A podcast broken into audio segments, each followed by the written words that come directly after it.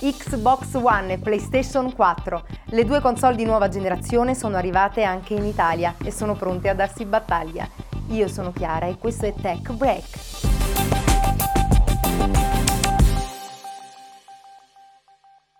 Sono arrivate anche in Italia le due nuove console di Microsoft e di Sony. La console di Microsoft Xbox One è in vendita al prezzo di 499 euro, mentre quella di Sony, la PlayStation 4, al prezzo di 399 euro. In USA e in Canada la console Sony è stata messa in vendita il 15 novembre ed è stato subito un grandissimo successo. Nelle prime 24 ore sono state vendute un milione di console. Per entrambe però dopo il lancio statunitense è stato riscontrato qualche piccolo problemino tecnico con un limitato numero di esemplari. Tuttavia Tuttavia entrambi i produttori sono subito corsi ai ripari. Entrambe le console non sono compatibili con i giochi della precedente generazione.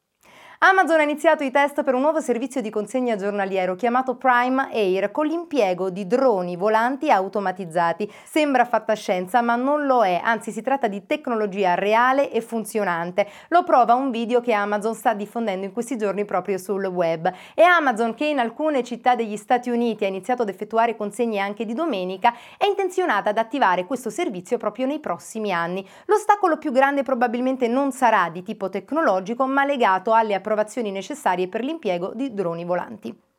Il celebre riproduttore multimediale Winamp sparirà presto, infatti il software non sarà più scaricabile a partire dal 20 dicembre. Software disponibile fin dal 1997, è stato da subito uno dei programmi più popolari per la riproduzione di file MP3, prima che diventassero popolari i vari store dove poter acquistare legalmente musica online. Inizialmente disponibile solo per Windows, Winamp è stato negli ultimi anni reso disponibile anche per Mac e per Android.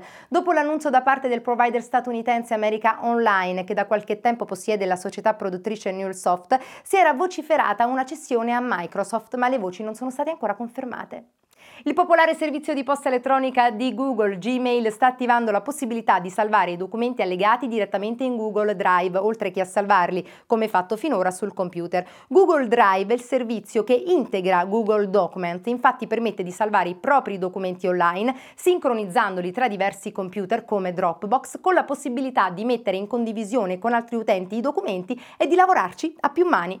Twitter nelle settimane scorse è entrato in borsa con una partenza davvero molto buona. Un lancio a 26 dollari per azione ha chiuso il primo giorno a 44,90, il valore 31 milioni di dollari. Avvio analogo nei mesi scorsi anche per Facebook, partito benissimo, poi calato a picco e ripresosi molto lentamente. Blockbuster chiude a breve gli ultimi 300 negozi negli USA. Acquistato nel 2011 dal provider Dish Network dopo la bancarotta, abbandona il mercato italiano nel 2012. Bancarotta probabilmente anche causata da piattaforme online come Netflix, Amazon Prime e iTunes. Il nuovo episodio di Star Wars, diretto da J.J. Abrams, autore di Lost e regista degli ultimi due Star Trek, è previsto almeno negli USA per il 18 dicembre 2015. Per i film precedenti della saga ricordiamo il lancio estivo, ma questa volta forse si preferisce il lancio natalizio. Sceneggiatura scritta insieme a Lawrence Kasdan, sceneggiatore dei due precedenti episodi della saga Il ritorno dello Jedi e l'impero colpisce ancora e anche dei predatori dell'arca perduta. Bene, per oggi è tutto. Per maggiori informazioni seguiteci su www.techbreak.it, su Facebook, Google Plus e Twitter. Un saluto da Chiara.